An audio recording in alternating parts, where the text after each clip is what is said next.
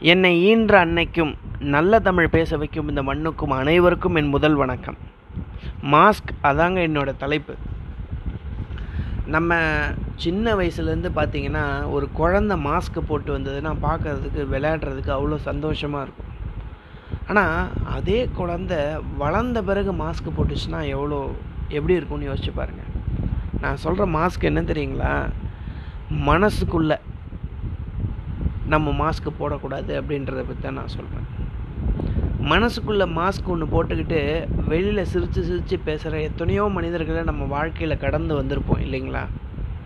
அப்போ அந்த மாதிரியான மாஸ்க் போடலாமா? போடக்கூடாதா? அப்படின்னு என் வாழ்க்கையில் ரொம்ப அழகாக புரிஞ்சுக்கிட்ட விஷயம் வந்து ஆ முத்துலிங்கம் அப்படின்ற ஒரு மிகப்பெரிய கதை ஆசிரியர் அவருடைய புத்தகத்தில் படித்த ஒரு கதை என்னன்னு கேட்டிங்கன்னா நாயுடன் கதைப்பவர் அப்படின்ற ஒரு கதை தாங்க. அந்த ஆ முத்துலிங்கம் அவர் அவருக்கு வந்து ஒரு கலிஃபோர்னியாவிலேருந்து ஒரு ஃப்ரெண்டு அவர் வீட்டுக்கு வந்திருக்காரு. அவருடைய ஃப்ரெண்டு வீட்டில் வந்து ரெண்டு நாய் வளர்க்குறாரு. ஒன்று வந்து ஜெர்மன் ஷெப்பர்ட் ஒன்று வந்து பிட்புல் வகையான ஒரு நாய். இந்த ஜெர்மன் ஷெப்பர்ட் என்ன பண்ணுங்கன்னா என்ன சொன்னாலும் கேட்குமா அவர் அப்படி ட்ரைனிங் கொடுத்து வச்சுருக்காரு. ஆனால் அவர் மனசுக்குள்ளே ஒரு வருத்தம் என்னன்னு கேட்டிங்கன்னா அந்த பிட்புல் வகையான நாய் அவர் என்ன சொன்னாலும் அந்த நாய் ஒன்றுமே கேட்க மாட்டேங்குது. இவருக்கு ரொம்ப நாள் மனசுக்குள்ளே வருத்தம். இவரோட நண்பர் ஒருத்தர் சொல்கிறாரு கவலைப்படாதரா வயலட்டா லிங் அப்படின்னு சொல்லிட்டு சைனாவில் ஒரு பொண்ணு இருக்கா. அந்த பொண்ணை கூட்டிட்டு வந்து இந்த நாய் என்ன நினைக்குதோ அதெல்லாம் நம்ம கேட்டு தெரிஞ்சுக்கலாம் அப்படின்னு சொல்கிறாரு ஒருத்தர். இது உண்மையிலே நடந்த கதைங்க.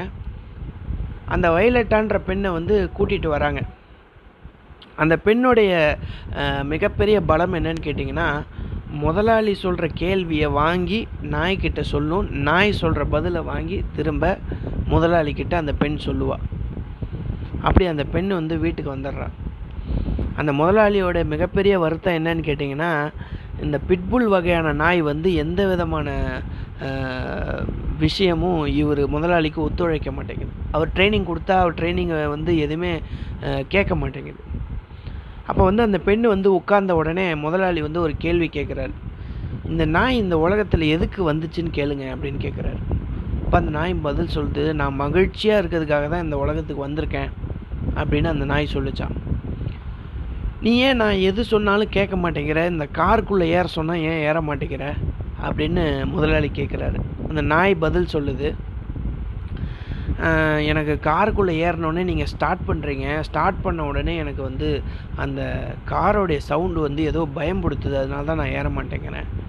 அப்படின்னு அந்த நாய் சொல்லுது. திரும்ப இவர் கடைசியாக ஒரு கேள்வி கேட்குறாரு. நீ ஏன் நான் எது சொன்னாலும் கேட்க மாட்டேங்கிற? நான் வந்து என்ன உனக்கு ட்ரைனிங் கொடுத்தாலும் நீ ஏன் எதையுமே எடுத்துக்க மாட்டேங்கிற?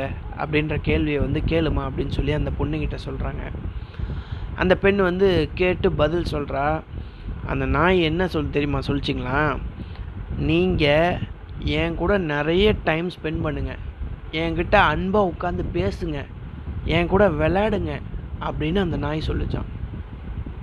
இதெல்லாம் அந்த பெண் எப்படி தெரியுங்களா பண்ணுறா கண்ணை மூடி தியானம் பண்ணுறா எல்லாமே அவர் கேட்குற கேள்வியை கேட்டுட்டு அந்த நாய்கிட்ட பேசிட்டேன்னு மனசுக்குள்ளே பேசிக்கிட்டு அந்த பதிலை மட்டும் அந்த முதலாளிக்கிட்ட அந்த பெண் சொல்கிறா இப்படிலாம் அந்த நாய் சொல்லிச்சுங்க அப்படின்னு சொல்லி தன்னுடைய நண்பர்கிட்ட இவர் சொல்லி முடிக்கிறாரு. முத்துலிங்கம் வந்து ஒரு கேள்வி கேட்குறாரு ஏன்பா அந்த பெண்ணு வந்திருக்கா? வந்து முடிச்சக்கப்புறம் அவள் மனசுக்குள்ளே நாய் கூட பேசிட்டு உன்கிட்ட பதில் சொன்னான் அப்படின்னு நீ சொல்கிற ஆனால் அது ஒருவேளை பொய்யா இருந்தால் என்ன? அது பொய்யா கூட இருக்கலாம் இல்லையா? அப்படின்னு முத்துலிங்கம் கேட்குறாரு அப்போ அவர் சொன்னாராம் அந்த பெண் என்கிட்ட எண்பது டாலர் வாங்கிட்டு போயிட்டா அதெல்லாம் உண்மைதான்.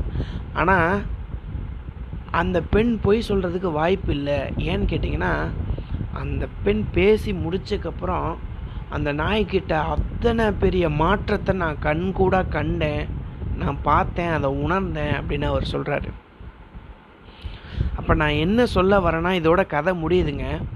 நான் என்ன சொல்ல வரேன்னு கேட்டிங்கன்னா வாழ்க்கையில் நாம் முகமுடி இல்லாமல் இன்னொருத்தரை பார்க்க முடிஞ்சால் மட்டும்தான் அவங்க முகமுடி இல்லாமல் இருக்கிறாங்க அப்படின்றதே நம்மளால் கண்டுபிடிக்க முடியும்.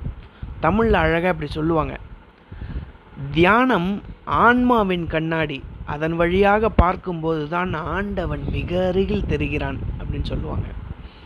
அதேபோல் எதிரில் இருப்பவன் முகமூடியோடு இருக்கிறானா இல்லையா என்று தெரிந்து கொள்ள வேண்டுமானால் அவனுடைய உண்மை முகம் தெரிய வேண்டுமானால் நாம் நம்மிடம் இருக்கும் முகமூடி இல்லாமல் அவனை பார்க்க வேண்டும்.